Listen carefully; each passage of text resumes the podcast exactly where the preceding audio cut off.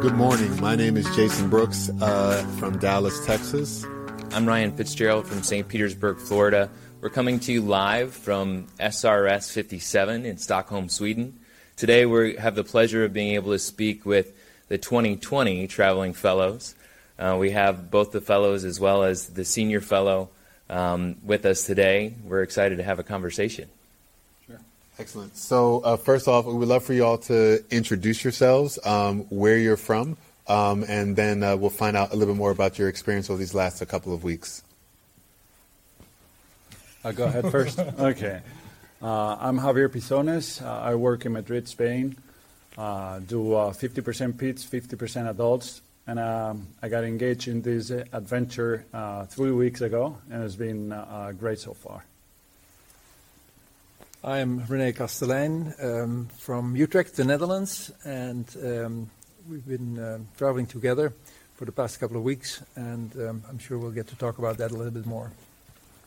Uh, hello, I'm Donggyun from Korea. Uh, I worked in the Sanggye Paik Hospital in Seoul. My I'm very happy to travel with uh, our uh, godfather Lune and Javier, and uh, good for travel. Okay. So we just left the last session where you guys gave a great recap of your trip through San Diego, Dallas, UNC, and then New York. Uh, really, the purpose of this, we're hoping to hear a little bit more about the process beforehand. How did you go through um, becoming a traveling fellow, and can you tell us a little bit more about that experience? Sure, uh, happy happy to do it. Uh, thanks, Brian. Uh, yeah, I applied for the first time. I think it was like six or eight years ago. I don't know because it's different for international, national is, is even and odd years. And uh, first time I applied, um, I could not do it through. Uh, second time I did, I did not apply, and I applied at the end. I was almost 44 for that time, and you have to apply under the age of 45. But we persistent. I think uh, I, uh, I made it, uh, and so happy I, I could. Yep. Uh, I also applied uh, three times for like Javier, because at, at, first time I have not enough careers, and I I didn't give up, and I tried to two three times, and then next in the last time is uh, I have nearly 45, so it's deadline. So fortunately, I have opportunity, and uh, uh, so if you have, uh, uh, I think the if you want, if you try to again, not give up. Okay? So it sounds like to me that I shouldn't wait till I'm 44 years old to start applying. I should probably give myself about a five year buffer just in case. Okay, yeah, excellent. That's a very common theme that I've heard among traveling fellows as well. Um, I think currently the, the cutoff is 45. There is some discussion at higher levels that they may extend that to a, a later age, so keep your eyes peeled for that. Awesome. Dr. Castelein, uh, you wore above 45 when they asked you to be the senior traveling fellow. Um, and so, uh, uh, what do you think are the criteria that they uh, choose to choose the senior traveling fellow? And I guess what thoughts do you have to give to other more senior surgeons who might one day be tapped to be the senior traveling fellow? Well, you're right, Jaysson. I'm a little bit above 45. Um, and uh, actually, I never applied for anything. They just sort of assigned me to it, I guess. And uh, I remember that um, when I was asked to do this, I really had to think about whether I wanted to be away from home and, and do all the traveling. And I'm so absolute, absolutely happy that, that I decided. I discussed with my wife. We both really spent some time on it, and um, we both actually decided that I should do it. And I'm very happy that I did. This is an amazing experience, and I would not have wanted to miss it. Um, uh, and it's been a way to to you know get to know people that I didn't know yet, to to get to know people better that I already knew, and made a lot of friends along the way, and and uh, also with my two buddies next to me, we um, we became very close, which will probably have an impact for for for the rest of our lives, I guess, um, and. Just the experience of, of being on the road, but also being with all these great colleagues and, and, and friends by now that we met along the way um, is, is a life-changing event, I would say. I'm uh, very um, excited about all the things we saw, both uh, scientifically, all the presentations that we did and heard and had, but also the practical things in the o- in the OR, seeing how people do things, but also the equipments used and, those kind of things were were very uh, enlightening. But maybe most important, the talking to the people, the social element, the discussions after the case, but also the discussions in the evenings um, were you know just one continuous uh, ride with with uh, only highlights basically. So um, that's I guess that's more or less my answer, and it's been a, wonderful experience. I would certainly encourage anyone who gets a chance to do that to to really take it very seriously. And, and my suggestion would be do it because you'll probably not get a second chance, and uh, it's it's a great experience. And we want to thank all the people that have made this possible. We want to thank them very much for enabling this and allowing us to do that.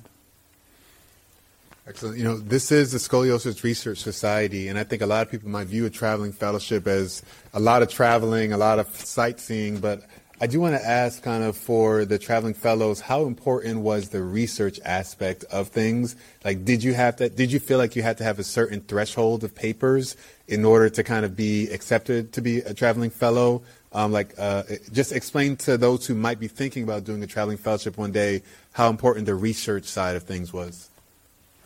Yeah, the thing is, uh, when I first applied, uh, another another European guy, who's Brice uh, had uh, gone into this adventure, uh, former, and he had uh, 40 papers already published uh, in PubMed. So I wanted to get to that 40. You know, I wanted to get to that 40, and I pushed hard, and I did that 40. But nowadays the rules have changed. and you don't you don't have yeah you don't have to present the 40 you just have to present the I think it's the last five years but for sure, CV is very important. Uh, letters of recommendation is very important too, uh, and uh, you have to find uh, good godfathers for that too. Uh, yes, uh, good question. I think that the the paper is a research paper is important, but it is the most important thing is we have the both research and uh, the uh, CV and well as recommended letters. So uh, I think the the if we we prepare the both three, and so it's important. Yeah, not not the not only the, the paper, number of papers.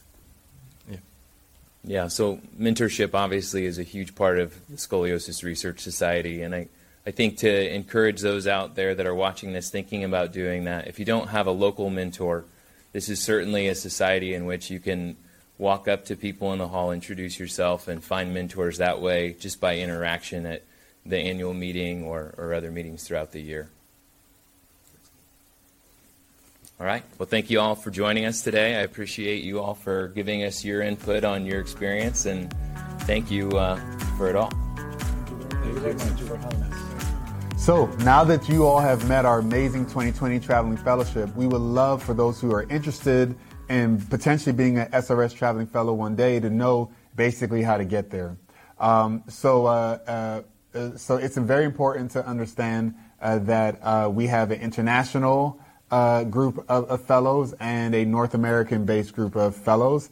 And based on which category you fall into, that also tells you which year you would apply in. Uh, so for the international fellows, you would oftentimes uh, uh, submit your application in an even year in order to do the traveling in an odd year. Versus the North American fellows, you would submit your application in an odd year in order to actually do your traveling fellowship in an even year. Um, the traveling fellowships are usually two to three weeks uh, in uh, uh, in length, and so just expect that you know that will certainly be a, uh, a uh, somewhat of a hit to your uh, clinical practice. However, as you heard from our traveling fellows, what you gain from it far outweighs that for sure. you do need to be an active or candidate member in good standing with the SRS in order to actually apply for the traveling fellowship. Also, uh, applications are open every year from August 15th until October 15th, but we encourage anyone interested to apply. Excellent. Ryan, what year do you think we're we're gonna you know, try ours? You know, I think we're about We have- thirty to seven now. We so, have to try now so that we can get it before yeah, 45. Yeah, hopefully. All right. Looking forward to it. All right. Thanks everyone. Looking forward to seeing you at the next annual meeting.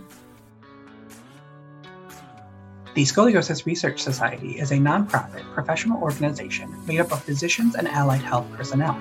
Their primary focus is on providing continuing medical education for healthcare professionals and on funding and supporting research in spinal deformities. Please visit srs.org for further information.